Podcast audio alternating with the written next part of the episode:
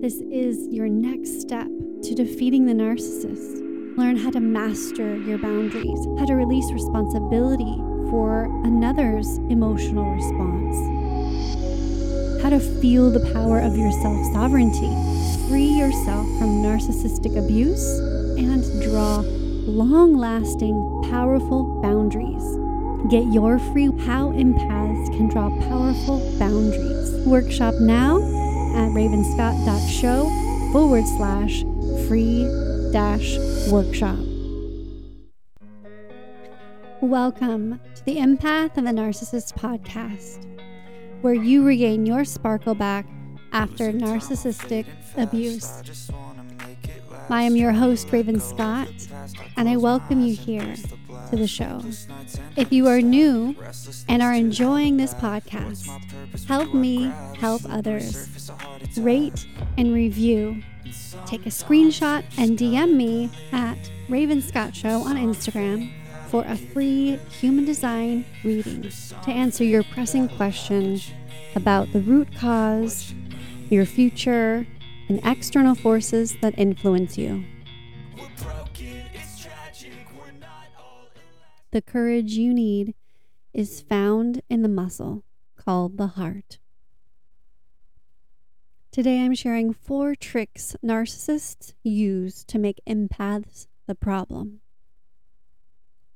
I'm going to share a quick little musing that I wrote last night while my Mercury is activated, squaring my Neptune.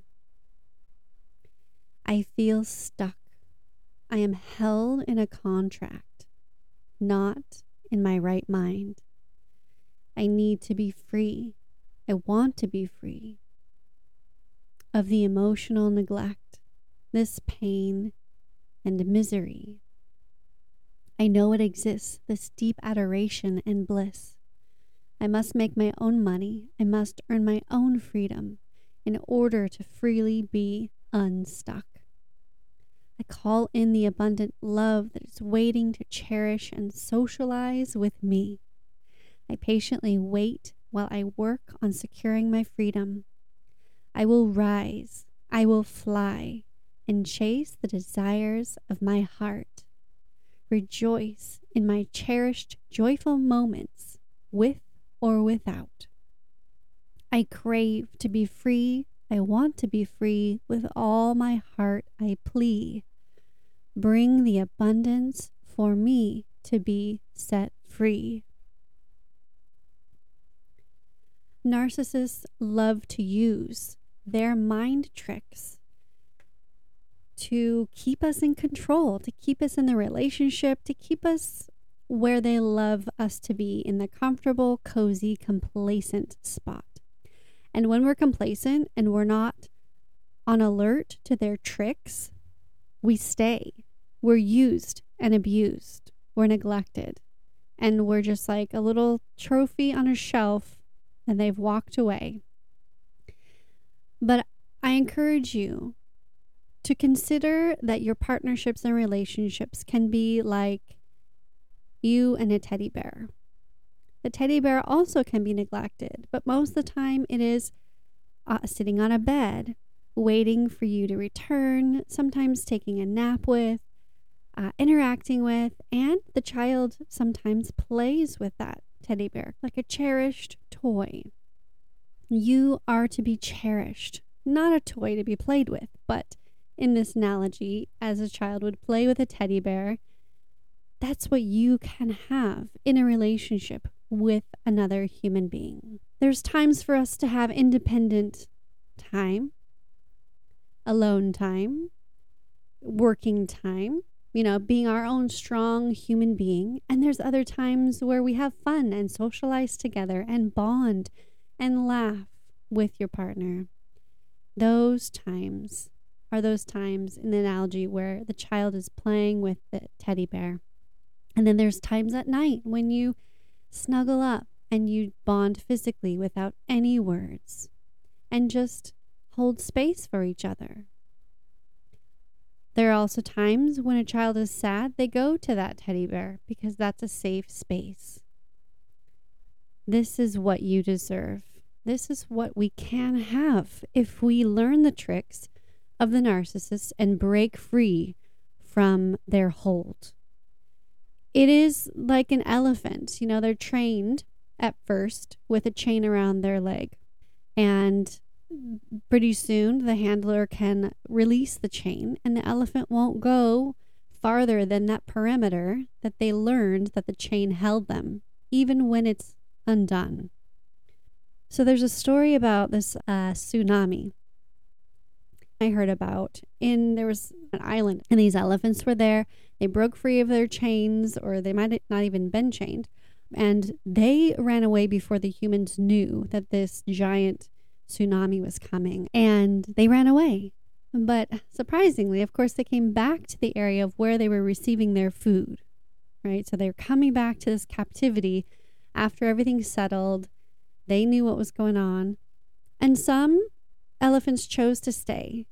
And the other ones, which I'm encouraging you to have the courage to do, was they saw there were no handlers, they saw the prison was gone, and they wandered free to find their own food and they left.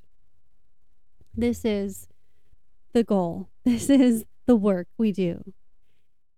The attention and adoration that is poured onto the empath by the narcissist is like a monsoon in a desert, and it feels so good because they've been parched and neglected for so long. This is just one of the many powerful messages from my book, The Empath and the Narcissist How to Overcome Narcissistic Abuse, Recover from PTSD, Codependency, and Gaslighting Manipulation A Guide to Heal Childhood Trauma with Effective Exercises. This book contains 20 plus healing resources, guided meditations, exercises, and journal prompts for healing, human design, and astrology concepts. Buy your copy on Amazon today. And I wanted to share a tarot that I pulled this morning. It's a beautiful card of a lion, and it's the major arcana card strength. And in this particular card, that was dra- drawn by an artist, Kim Krans, from the Wild Unknown Tarot card deck. It's gorgeous. It's a pencil hand drawn of a lion with an infinity symbol on the forehead, highlighted in orange and yellow. There's sun rays pouring down behind the lion's head, again in, sun, in red, orange, and yellow. And this lion is not fierce. This lion is not roaring. This lion has beautiful, calm eyes and is holding gently a rose in its mouth. And it's common to think that lions are depicted as fierce and fighting and killing, but they have heart, they have tenderness, they have loyalty. And that can be the downfall of us empaths, right? Our loyalty to the, the narcissist.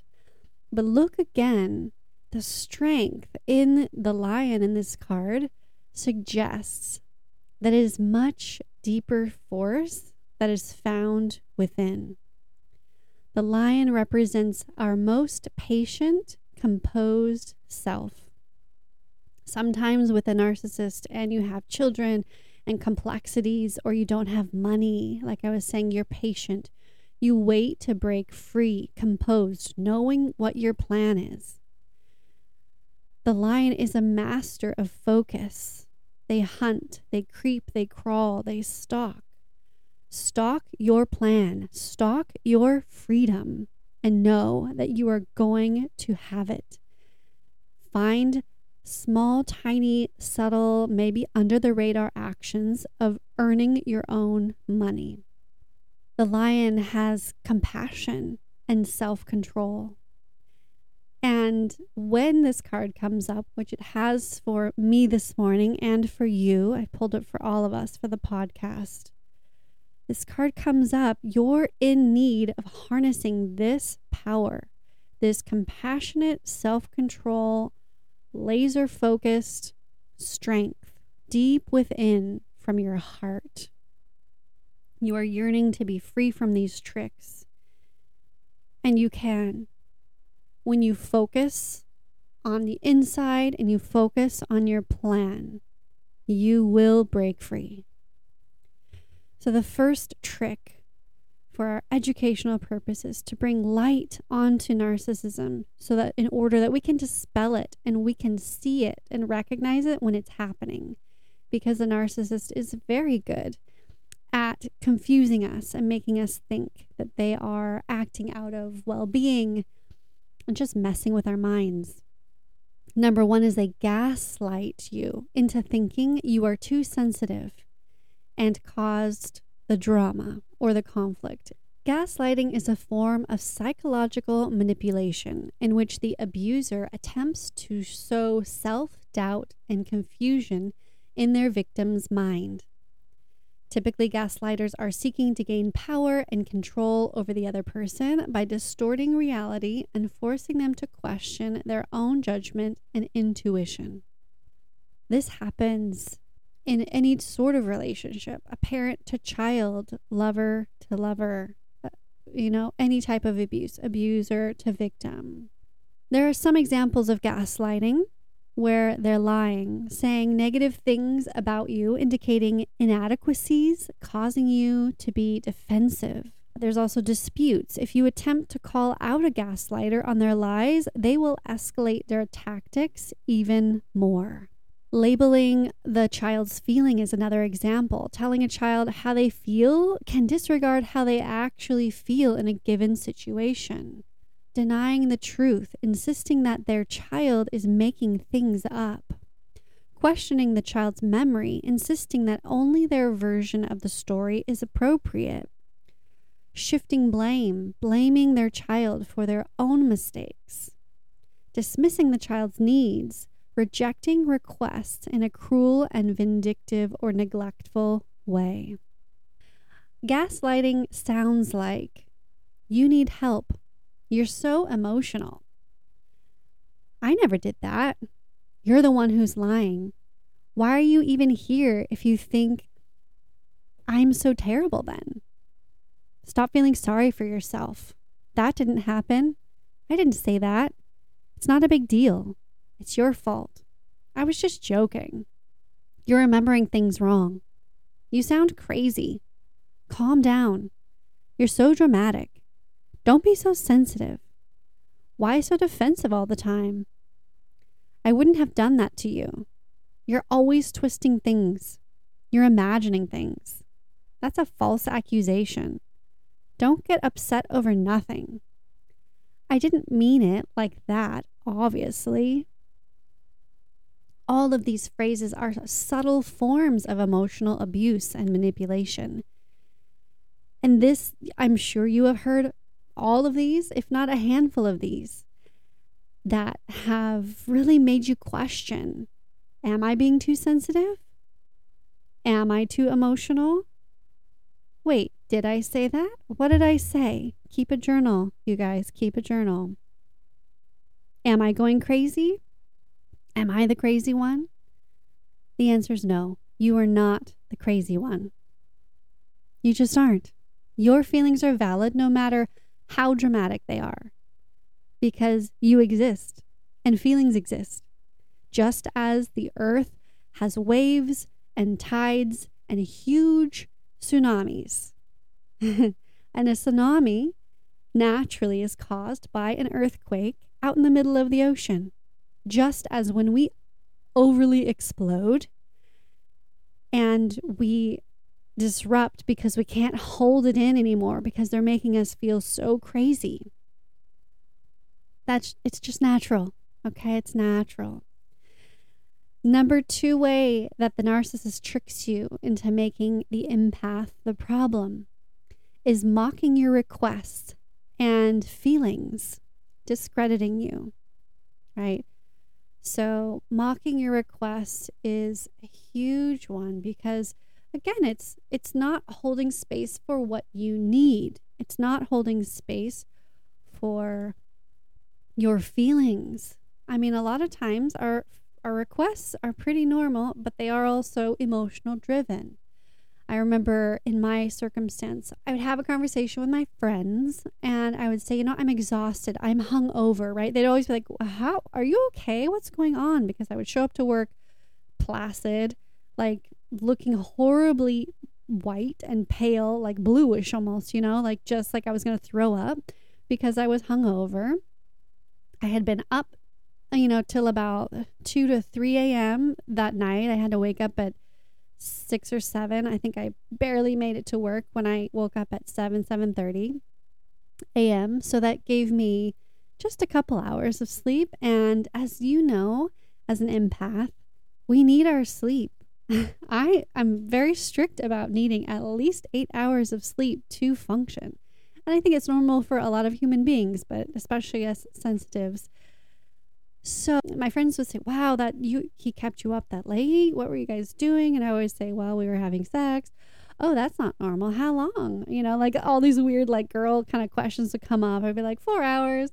They'd be like, "Uh, you know that's not actually like normal. And did you enjoy it? Um, not most of the time I didn't. No, I was like I was done like 30 minutes in.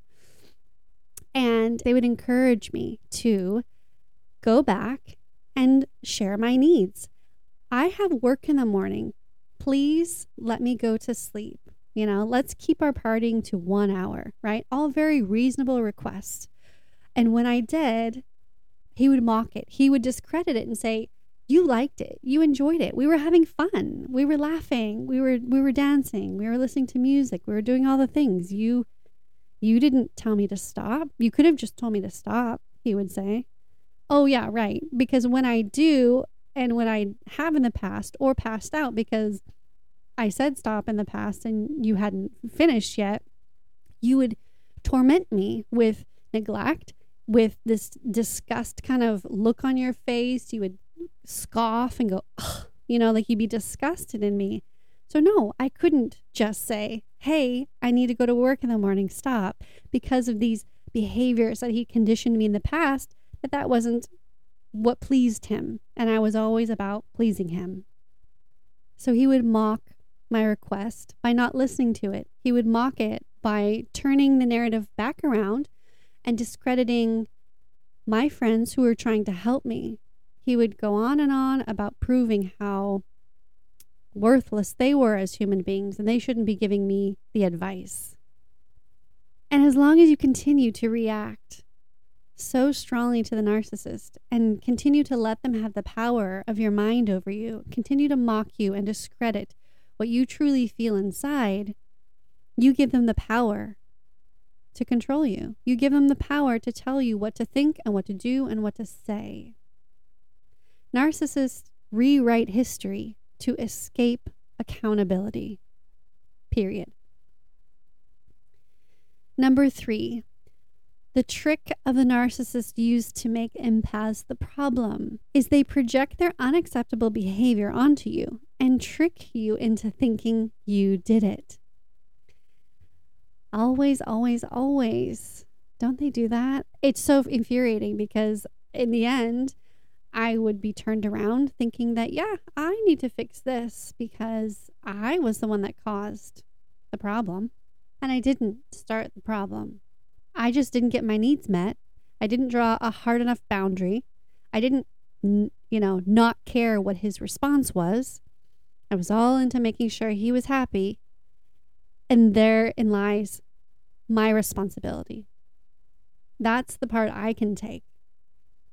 I wasn't strong enough. I didn't pull from my heart's fire to draw that boundary and not care what his reaction was. To walk away and say, "You know what? No more. I don't care. You're not you're not going to continue to treat me like this no matter how much of a god that I think you are, how high I've put you on the pedestal. This just isn't okay." And I did finally, but it took me 7 times. So give yourself grace.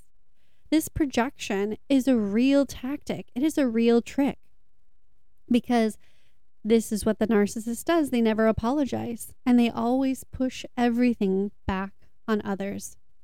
You'll hear more in detail about this mm, in Thursday's podcast with Dr. Marnie Hill Forero, a wonderful guest. I'm so excited to share with you. And we talked about it last week with Nikki Eisenhauer, M.ed. She is a licensed psychotherapist.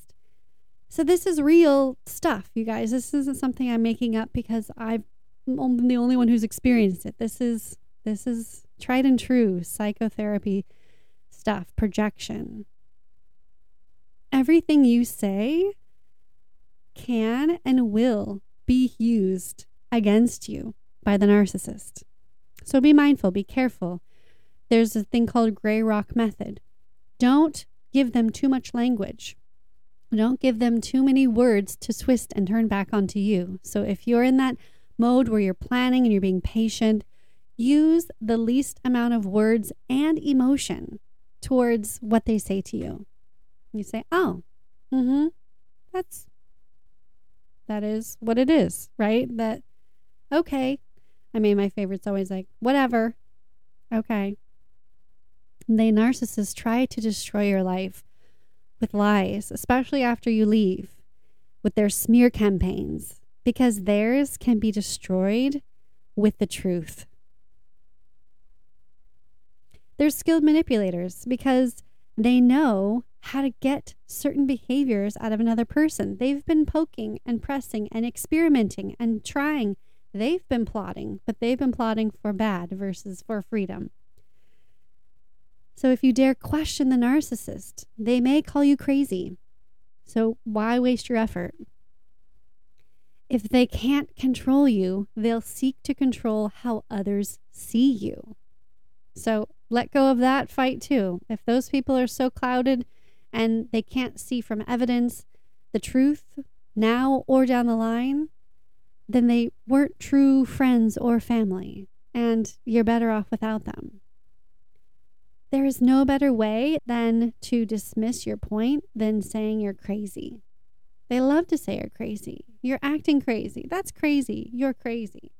Again, this projection it kind of goes hand in hand with gaslighting, so the phrases are very very similar. So they'll say you're crazy. That didn't happen. You need a mental evaluation. Uh, you need help it was only a joke. They'll also say things like what they did. They will say, You did that. You, you know, kept us up all night because, let's say, from in my instance, you weren't hot enough to get me off. Like all of a sudden, it's my problem. Like I have no control over this person's body. Right? That sounds crazy, but when you're in it, you're like, oh, yeah, I guess I wasn't. I guess I need to now wear high heels while we have sex. Like, crazy, crazy, crazy thoughts that I thought that I could just fix it with all these different extra like steps. You know, like you're you just feel like you're losing your mind and you're going deeper and deeper into this vortex. Deeper and deeper into this pleasing them. But you can't ever. You can't ever because they're never satisfied themselves. And when a toxic person can no longer control you, once you've found that freedom, once you've found your strength, your inner heart, that is when you finally have the freedom. And they'll try, they'll try to control you with others. But you, you know that, that that's just misinformation.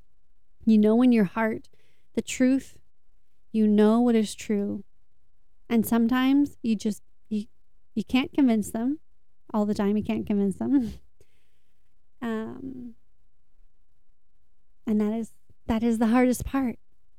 Sometimes you can't prove it in the argument, you can't prove it in the courtroom, but you can prove it over time with your actions and with their actions, and they will slip up and they will start to spin out of control and spiral. I know mine went spiraling down for the worst.